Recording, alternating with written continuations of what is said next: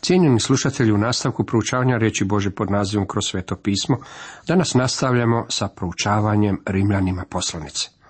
Ponovo se osvrćemo na 14. poglavlje. Čitamo u 17. redku.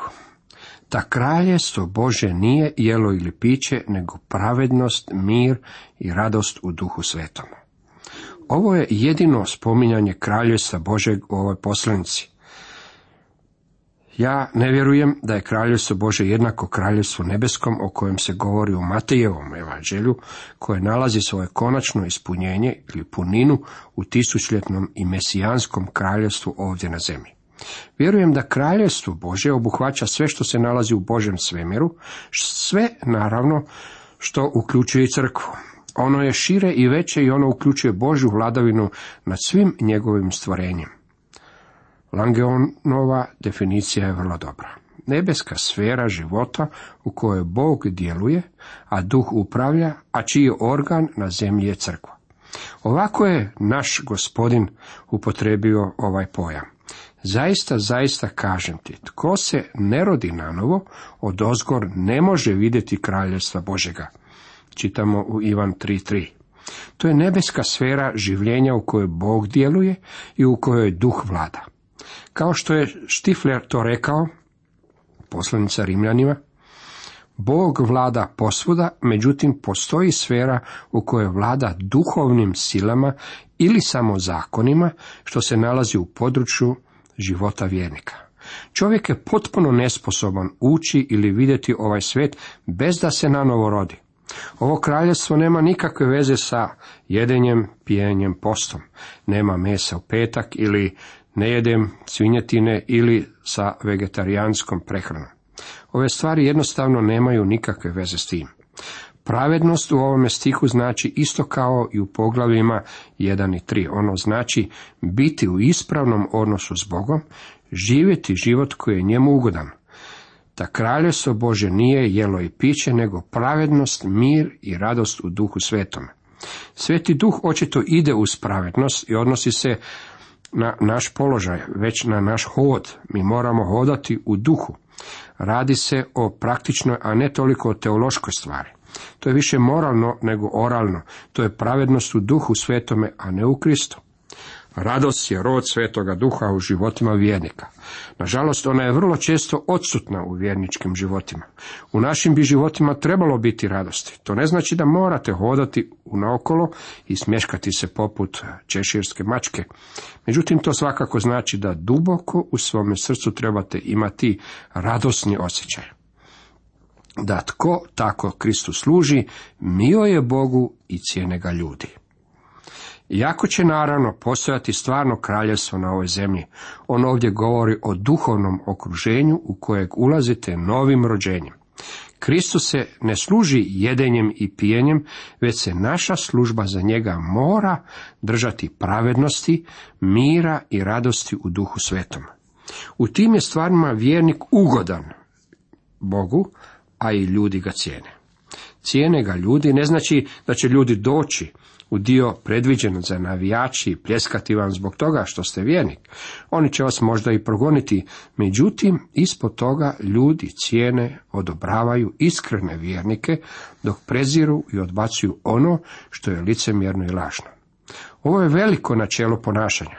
Vjernikov hod i govor trebali bi biti mili Bogu i trebali bi nailaziti na odobravanje u savjesti ljudi. Nastojimo stoga promicati mir i uzajamno izgrađivanje. Ovo je dvostruki poticaj. Nastojati promicati mir znači revno raditi u tom smjeru. Vjernik bi trebao uložiti krajnji napor kako bi izbjegao upotrebu hrane ili bilo čega drugog materijalnog čime bi mogao uvrijediti svog brata u Kristu. To bi bio negativni dio poticaja. Pozitivni aspekt ovog poticaja znači pritisnuti prema duhovnim vrijednostima, pravednosti, mirom i radosti u duhu svetom. To su stvari koje izgrađuju vjernika. Ne razaraj dijela Božega poradi hrane, sve je istina čisto, ali je zlo za onoga tko na sablazan jede. U svezi sa hranom nemojte razarati Bože djelo. Naravno da vjernik ima slobodu jesti meso ili se suzdržavati od jedenja mesa. Međutim, ni zbog jedne ni zbog druge stvari neće steći pohvalu od Boga. Ne smijemo razarati Bože djelo u srcu nekog vjernika kako bismo primili neku tjelesnu pohvalu. Stara izreka u istinu vrijedi u ovome slučaju, nečije jelo je nečiji otrov. Ezav, na primjer, nije vodio računa o Bogu niti o svome pravu prvorodstva. On je to zamijenio za tanju rjuhe. Nemojte prodavati pravo svoga prvorodstva samo zato da biste zadovoljili svoj apetit. Dobro je ne jesti mesa i ne piti vina i ne uzimati ništa o što se tvoj brat spotiče. Pavao se vraća na prve dvije stvari, jedenje i pijenje. Zatim ide još dalje i izgovara ovu razornu izjavu i ne uzimati ništa. Što god je upitno i postaje pitanje u savjesti slabijeg brata, postaje pogrešno za onog koji je jak. Dalje nam govori o savjesti. 22. stih iznosi nam drugo veliko načelo kršćanskog ponašanja. Čitamo. Ti imaš uvjerenje, za sebe ga imaj pred Bogom. Blago onomu tko samoga sebe ne osuđuje u onom na što se odlučuje. Dopustite mi da vam ponudim moj prevod ovog stiha. Vjera koju ti imaš, ima je za sebe pred Bogom. Sretan je čovjek koji sebe ne osuđuje u onome na što se odlučuje, u onome što čini. Ovo je drugo načelo ponašanja za kršćane. Pavao se već pozabavio sa aspektom uvjerenja. Želeći nešto učiniti za Boga, postavljamo se pitanja. Hoće li biti ispravno za mene da uradim tu stvar? Mogu li to učiniti sa uzbuđenjem, iščekivanjem i radošću? Ova druga opomena promatra ono što je već učinjeno. Sretan je onaj čovjek koji ne osuđuje samoga sebe za ono što je učinio. Vjernik bi trebao biti sposoban pogledati unatrag na svoje ponašanje i ne imati nikakvu grižnu savjesti. Upotrijebit ću jednu ilustraciju i nadam se da je nećete pogrešno razumjeti. Netko mi je postavio pitanje, može li se kršćanin napiti? Odgovor je da. Izgubljeni sin u Luki 15 bio je sin u dalekoj zemlji. Ja sam siguran da se u sve ostalo i napio nekoliko puta, međutim, on je još uvijek bio sin. Koja je onda bila razlika između njega i svinja? Razlika je bila u tome što niti jedna od svinja nije rekla ustaću i otići svome ocu. Vidite, izgubljeni sin našao se sa svinjama i rekao je samome sebi, mrzim biti ovdje, izvući ću se iz ovoga, vratit ću se svome ocu i priznaću mu kakav sam grešnik. Kakva je onda razlika između kršćanina koji se napije i nekršćanina koji se napije? Razlika je jednostavno u ovome, sljedećeg jutra će svjetovni čovjek ustati sa glavoboljom, staviti na nju vrećicu sledom i reći, o čovječe, koji je to bio provod. Sljedeći put ću se napiti još jače i onda će cijeli grad čuti za moje ludovanje. Što će međutim učiniti Bože dijete? Kada se probudi sljedećeg jutra sa glavom velikom poput bačve, paš će pokraj svog kreveta i zavapiti, o Bože, ja mrzim samoga sebe. Ne želim to više nikada učiniti. On ispovjeda svoje grijehe Bogu. Ono što je zanimljivo je da nema zapisa da se izgubljeni sin ikada vratio natrag u svinjac. Njemu se ondje nije sviđalo. To je razlika između vjernika i nevjernika. Blago onomu tko samoga sebe ne osuđuje u onom na što se odlučuje. Dragi moji kršćanski prijatelji, Pogledate li kad kad unatrag i mrzite sami sebe zbog onoga što ste učinili? To vas osuđuje vlastita savjest, bez obzira o čemu se radilo i bez obzira koliko drugih ljudi čini to isto. Za vas to je bilo pogrešno. Možda ste čak bili i u crkvi. I crkva može biti jako opasno mjesto jer je Sotona ondje. On odlazi u crkvu svakog nedeljnog jutra i odlazi u najbolje crkve. Vratite li se kući iz crkve i kažete mogao bih se pregristi jezik, da barem nisam rekao ono što jesam, pa niste to trebali reći. Blago onomu tko samoga sebe ne osuđuje onom na što se odlučuje. Jede li tko dvoumeći osudio se, jer ne radi iz uvjerenja, a sve što nije iz uvjerenja, grijeh je. A što nije iz uvjerenja grijeh je, dragi moji prijatelji, morate vjerovati ono što činite.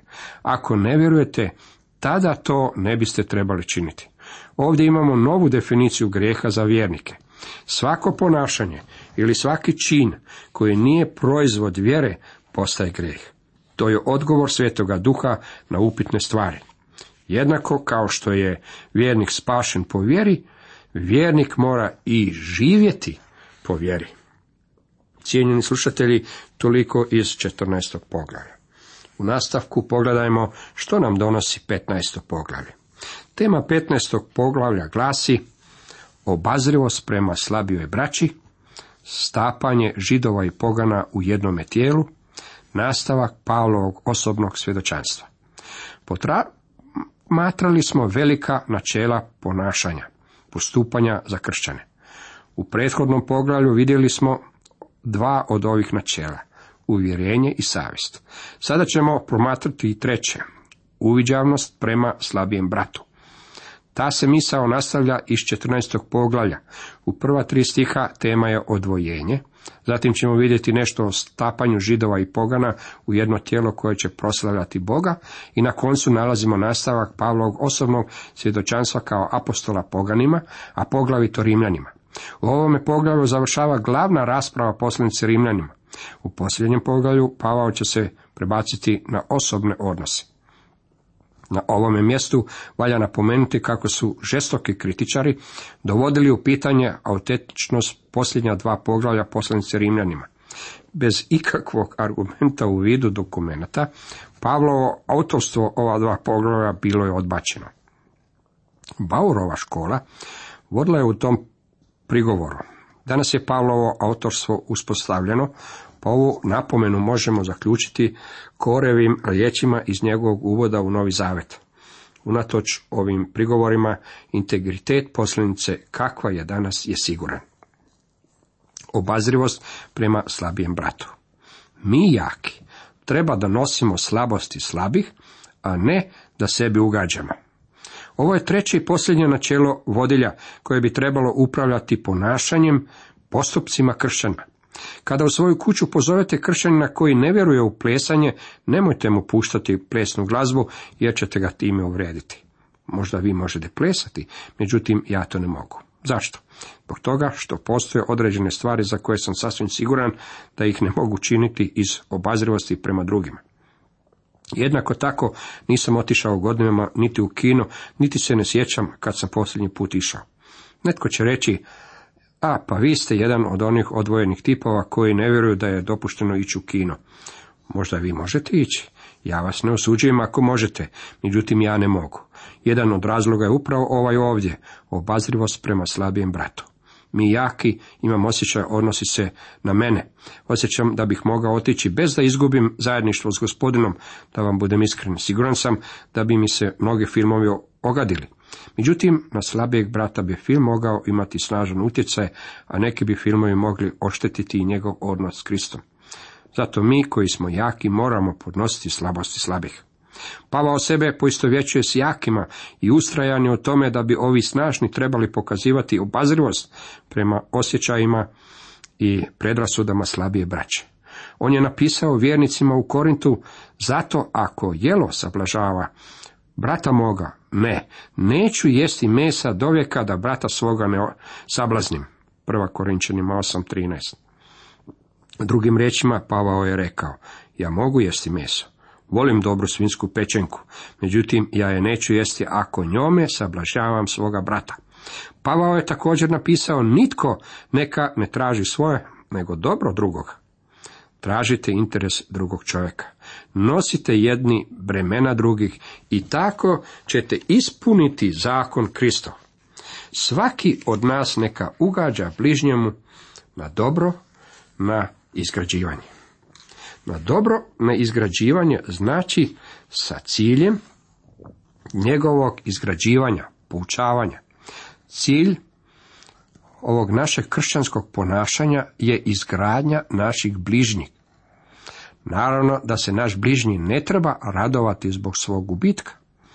Pavao je rekao, jer premda slobodan od sviju, sam sebe svima učinih slugom, da ih što više steknem. Bijah židovima židov, da židove steknem. Prva Korinčanima 9.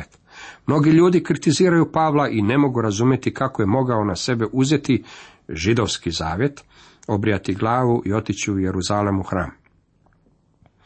Razumjet ćete ove njegove postupke ako razumijete ono što Pavao ovdje govori.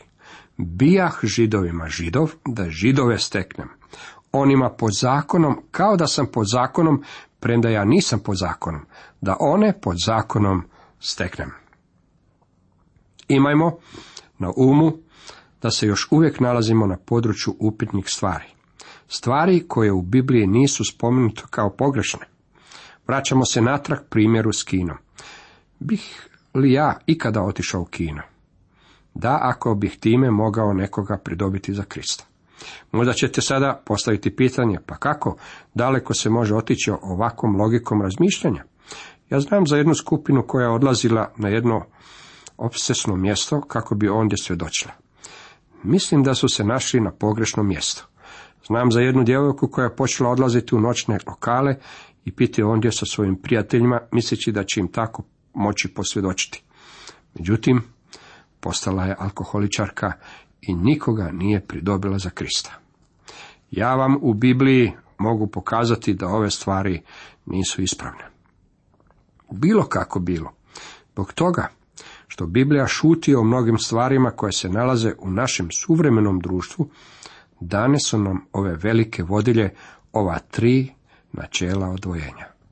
Prvo uvjerenje, što god činimo, mora biti urađeno s entuzijazmom, jer moramo biti sigurni u svome umu da je to ono što Bog želi da učinimo. Drugo, savjest. Naši postupci moraju biti takvi da nas jednoga dana kada se osvrnemo na njih neće peći savjest. I treće, obazrivost. Moramo pokazati obazrivost za osjećaje i predrasude slabijih vjernika. U nastavku čitamo da ni Krist nije sebi ugađao, nego kao što je pisano, poruge onih koji se rugaju tebi padoše name. Navod kojeg ovdje nalazimo preuzet je iz psalma 69. 9. rijeke. Ovdje je tužaljka, a također i jedan od mesijanskih psalama.